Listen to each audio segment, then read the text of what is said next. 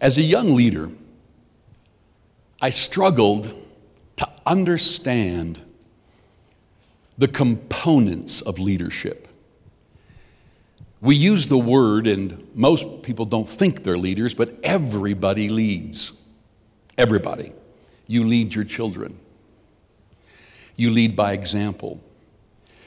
Leadership is crucial and taught throughout the Bible, everywhere, and we tend to miss it.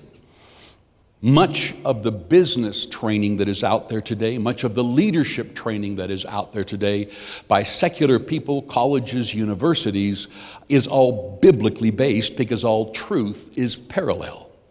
And they won't quote Jesus, they won't give you Bible and verse. Um, but the Bible is the most stunning, phenomenal book when it comes to every area of our lives our spiritual life, our soulish life, mind and emotions, and our physical life. This ability to lead a good life, to develop companies, countries, a world, etc., is all been taught to us in the Bible. And so, as a new senior pastor, I'd been involved in church all my life and for 14 years working with my dad. Um, when we first began to pastor Springs, Sal and I, in 94, we saw such staggering growth in the church that numerically in our building we doubled every year. We did that for about five or six years, and then it was just absolutely uncontainable if you do the math. And so my problems weren't that I needed to pray harder, I had to figure out how to park cars. My problem wasn't that um, I needed to love people more. I needed to know, to know where to put the toddlers, the babies, the nursing moms when we didn't have room. Um, I didn't need to just go away all week and play golf to de stress myself. I had to get te- teams together and figure this out. And so I, I struggled to understand, you know, where do skills fit in? Where do my gifts fit in? Um, what kind of education, you know, do I need to pursue so that I could do this? And there's so much stuff out there from problem solving to handling teams, uh, skill development, um, developing your own strong soul and emotions, uh, a strong heart. There's just so much stuff. Yet everywhere I go, I find leaders so stressed out. So many leaders, when they're unable to develop themselves properly, and I'm going to show you one thing that's going to change your life today, they begin to become successful very linearly in one area. So they can succeed in business or in career, but it'll cost them their marriage and their kids. Others can have great marriages and families, but they can't seem to succeed in business. Others can succeed in business and in family, but they can't keep a healthy body. Others can't keep a healthy mind. In North America, we struggle with uh, mental and emotional uh, problems, and I think that in North America, we consume 90% of all mental health meds. And so, where there is the most prosperity, where there is the most success, I mean, America being the economic engine of the world uh, and something everyone's looking at, yet you go into that country and you'll see broken people. When a leader does rise up and get successful, you'll notice that if they begin to lose control somewhere, they get angry and controlling and manipulative. Uh, whether it's premiers, whether it's prime ministers, leaders of business, the mom leading her kids, a dad leading his family, a pastor leading his church. Every one of us must understand and develop ourselves in this area of leadership. Also, people begin to resort to drugs. They'll resort to alcohol. They'll resort to dangerous pleasures to try to lessen the pressure. And the pressure isn't real. Pressure is never real. It's something that you measure and that you interpret and you believe. And so today, as we walk through this, I'm going to be talking very fast in a minute. I'm going to just go bam, bam, bam, bam, bam, bam, because I believe that every one of us can be amazing leaders. I believe you can have your cake and eat it too. I believe that you can succeed in every area of life and that they can all bless each other. And so I'm going to talk to you today about something that I see in the Word of God, and it's coming out of Matthew chapter 25, a well known portion of Scripture, but a place that we often miss. Key points. We either look at the Scripture too spiritual and we miss the practical application, or we look at it too practically and we miss the spiritual application. And there's always both. You can't differentiate a lot of times between the practical and the spiritual, and, and that's the problem with Christians. These things are spiritual. Now, those things are practical. They go together.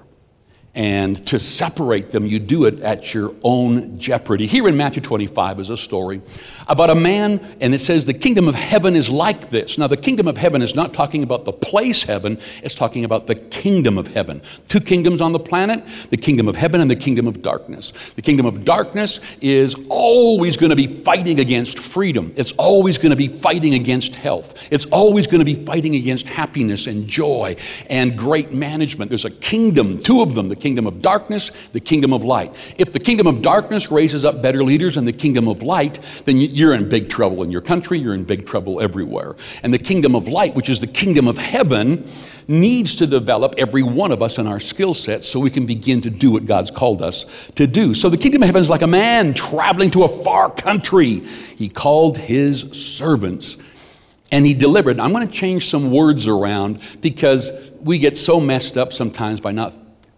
teach, uh, understanding the word properly or studying it.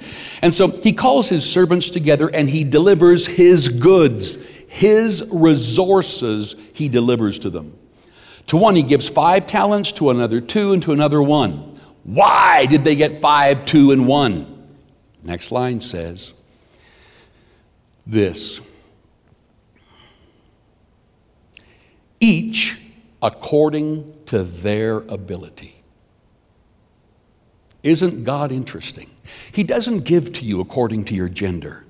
Resources don't come to you according to your um, color of skin. Resources don't come to you uh, because of education.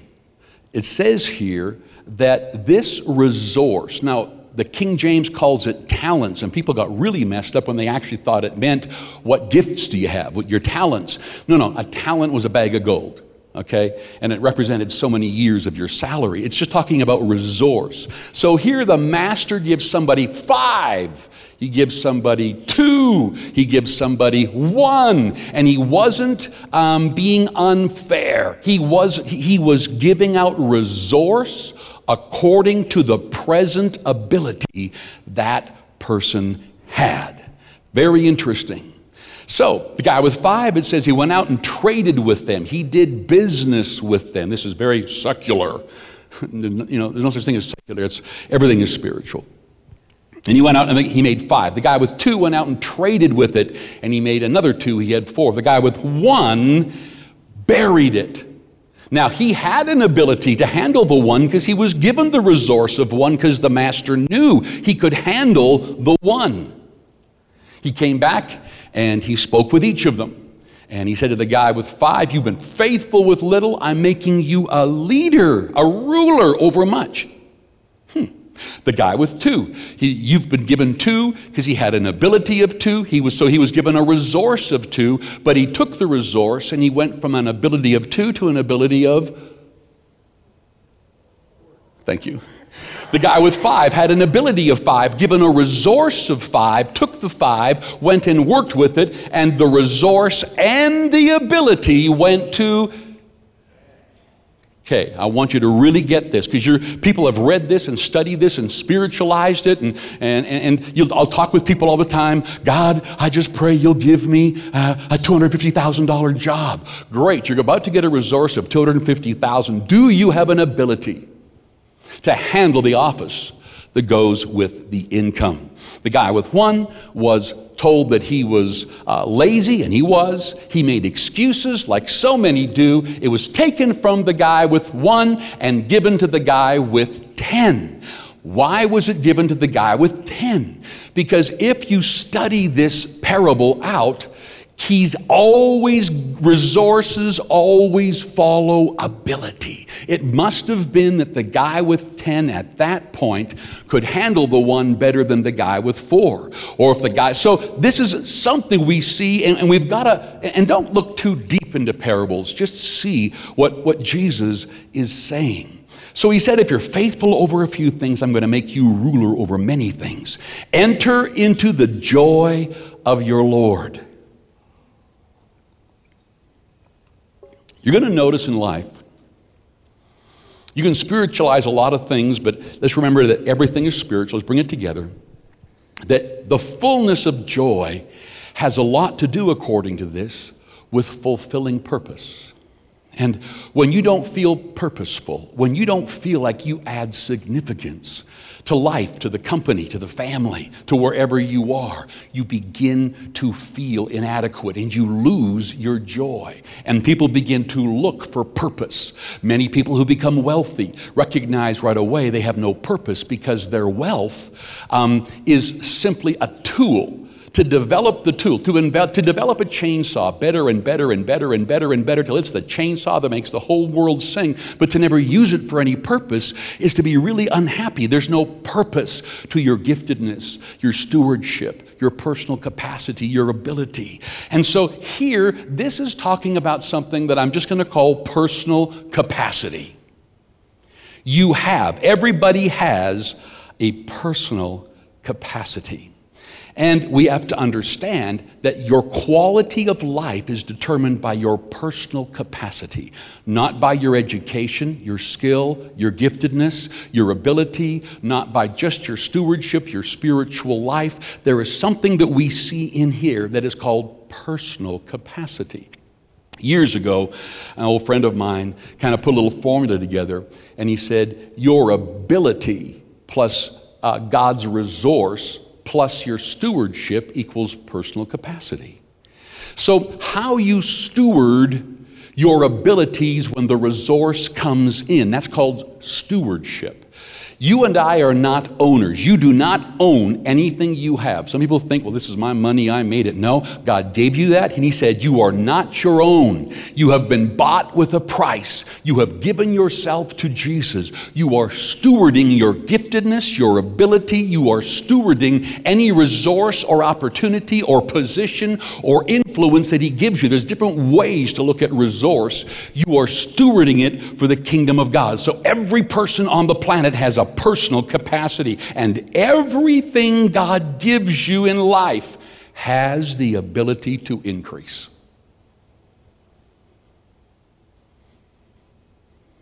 The church should be putting out leaders of such caliber. You know, people often, I'll meet with pastors, and they want to know spiritually what I do to have churches and cities and televisions around the world and, and programs in different languages and, and schools and, and all the things. And, and people just think, man, my has God blessed you? Of course. But God's resource follows ability. If your ability and your stewardship is not changing, then you can't handle the resource that God is pouring out. If three men walked up here and they are so thirsty, and I have got a hose and I'm going to give them each a drink of water. But one's got a three ounce cup, one's got a nine ounce cup, and one's got a whole backpack, five gallon thing he uses when he uses his bike.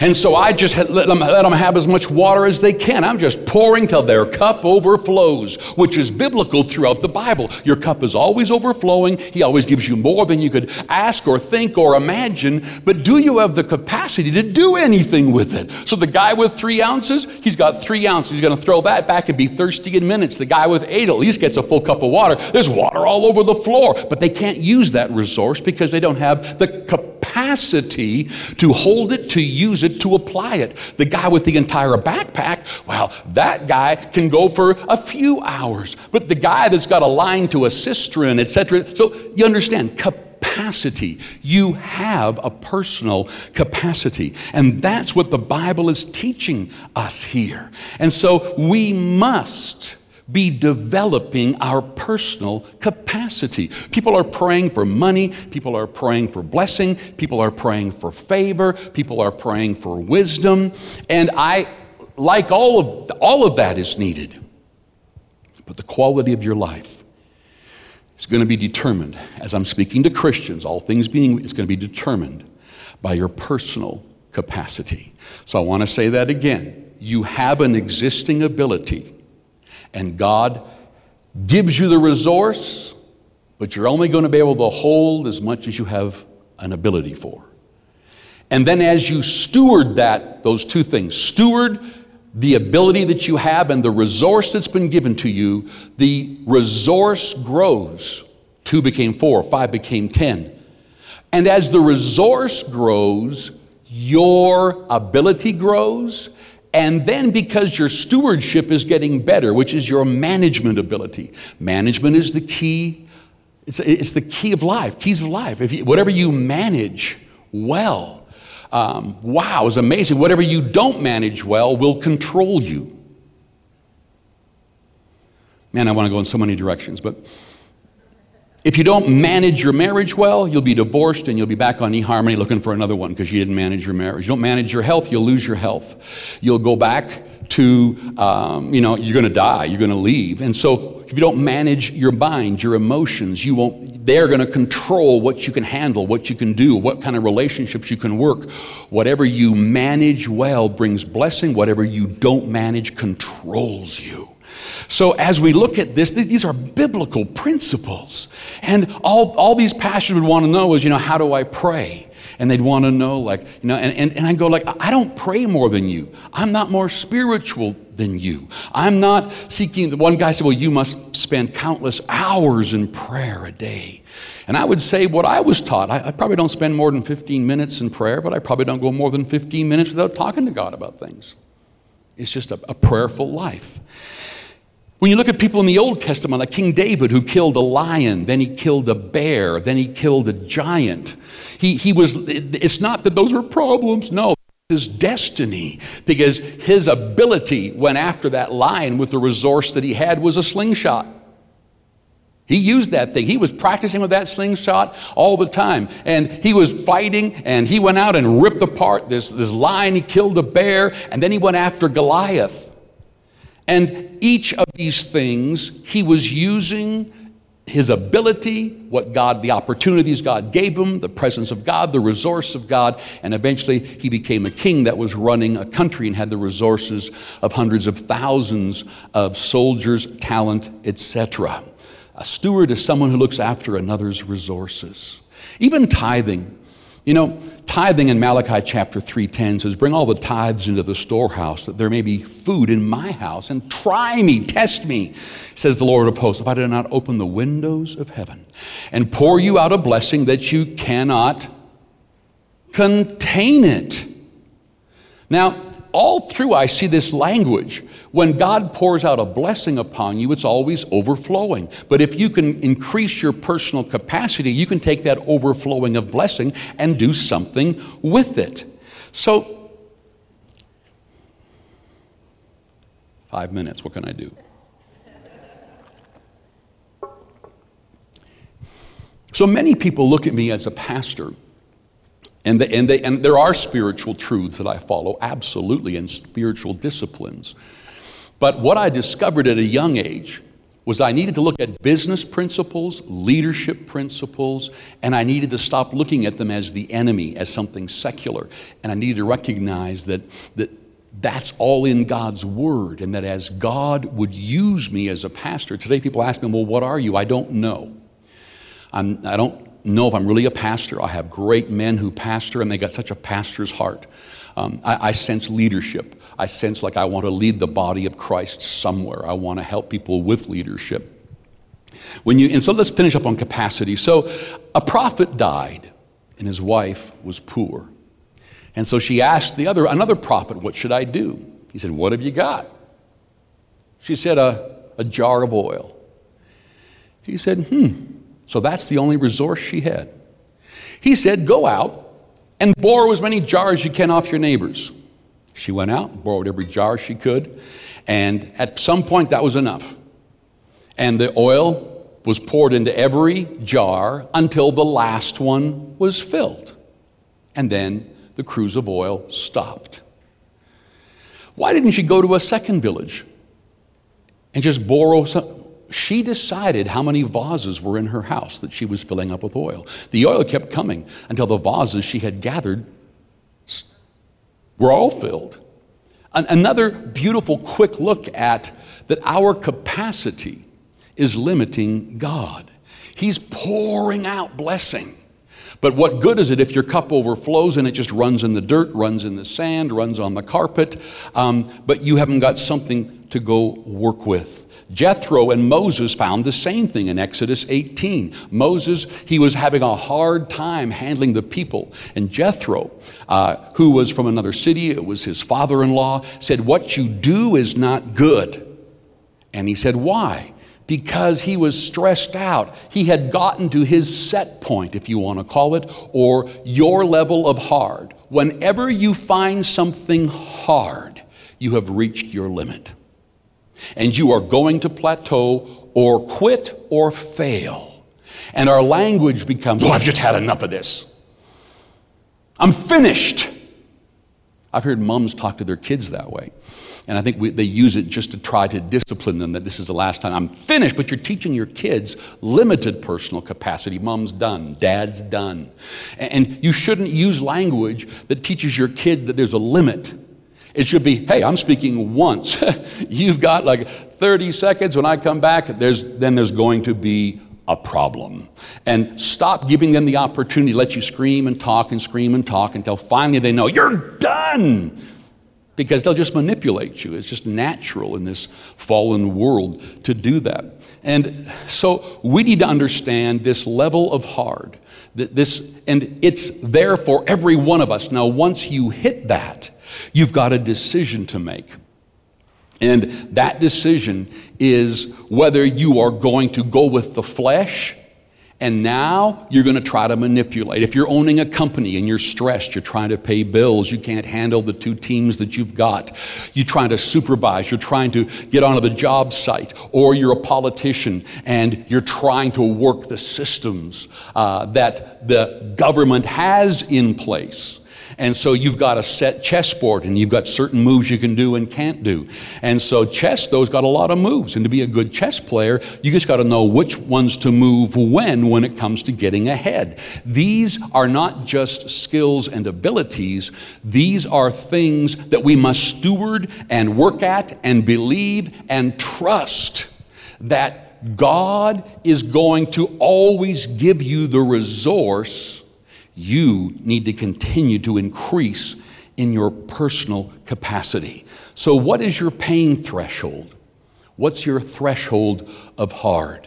A, teacher that we brought in, who's one, supposed to be one of the top 25 business consultants in the world, Sam Chand, sp- speaks all the time about the only difference between you and someone way beyond you is they can handle more pain. When they hit their pain threshold, they adapt, they change. Others marinate in their pain and their frustration, tell everybody how hard they work, tell everybody how stressed out they are, replay all the things that they do uh, that no one sees, and they now begin to marinate in this set point this pain threshold, their threshold of hard. Whereas great leaders don't, you don't even know what they're doing until, you know, they'll die and people will start talking about them and realize, you know how much this accomplished here?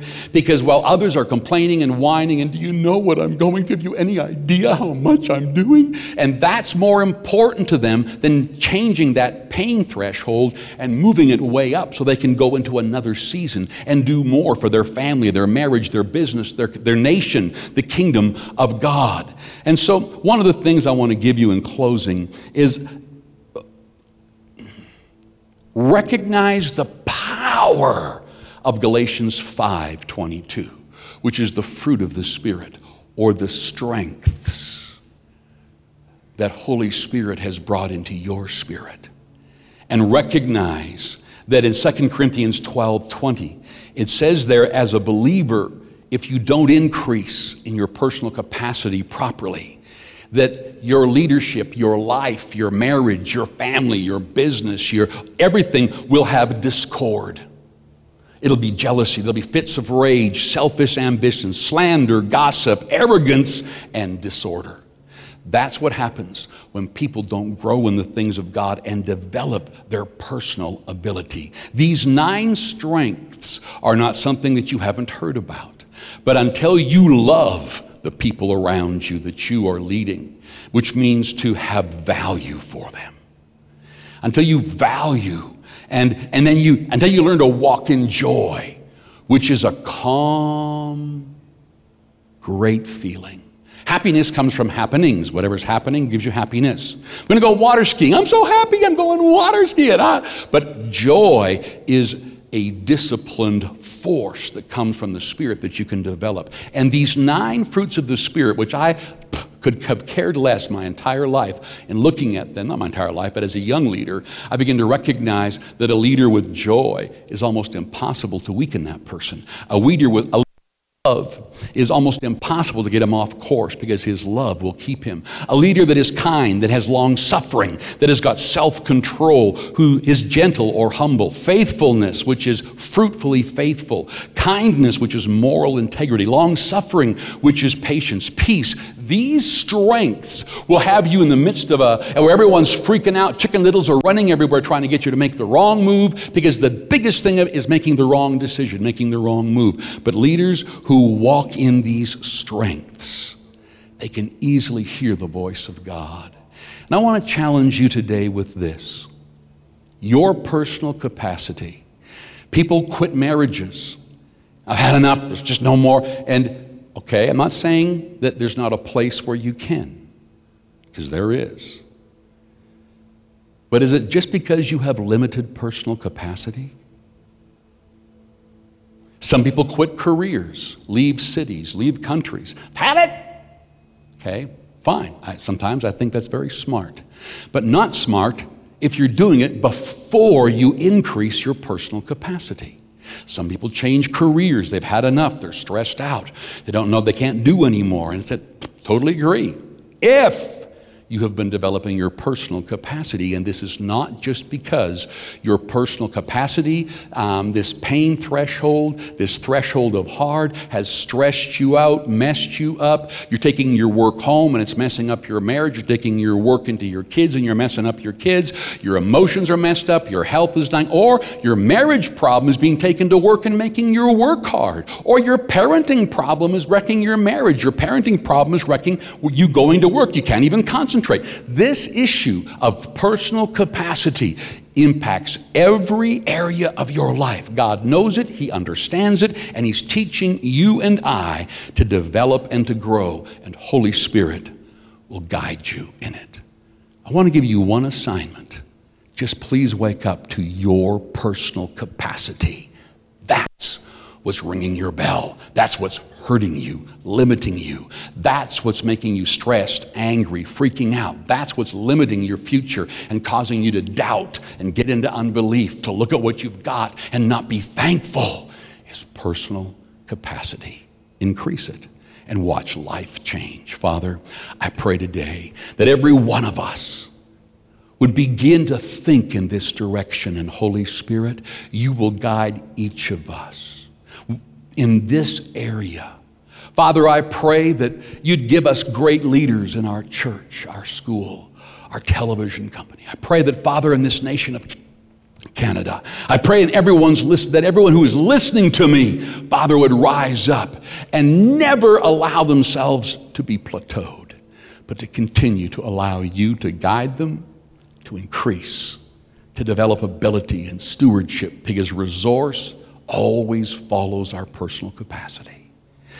If you're watching today and you don't know this Jesus as your Lord and Savior, then you need to understand that as you hear the teaching of God's Word, faith rises in your heart. The Bible says faith cometh by hearing, and hearing by the Word of God. And that's why you feel like, I think I need this. You do, you need Jesus. And so pray this simple prayer of you giving him permission because he's giving you free will that he won't violate. And just say, Father, in Jesus' name, Thank you for sending Jesus, who died in my place and gives me a gift of salvation. Jesus, come into my heart.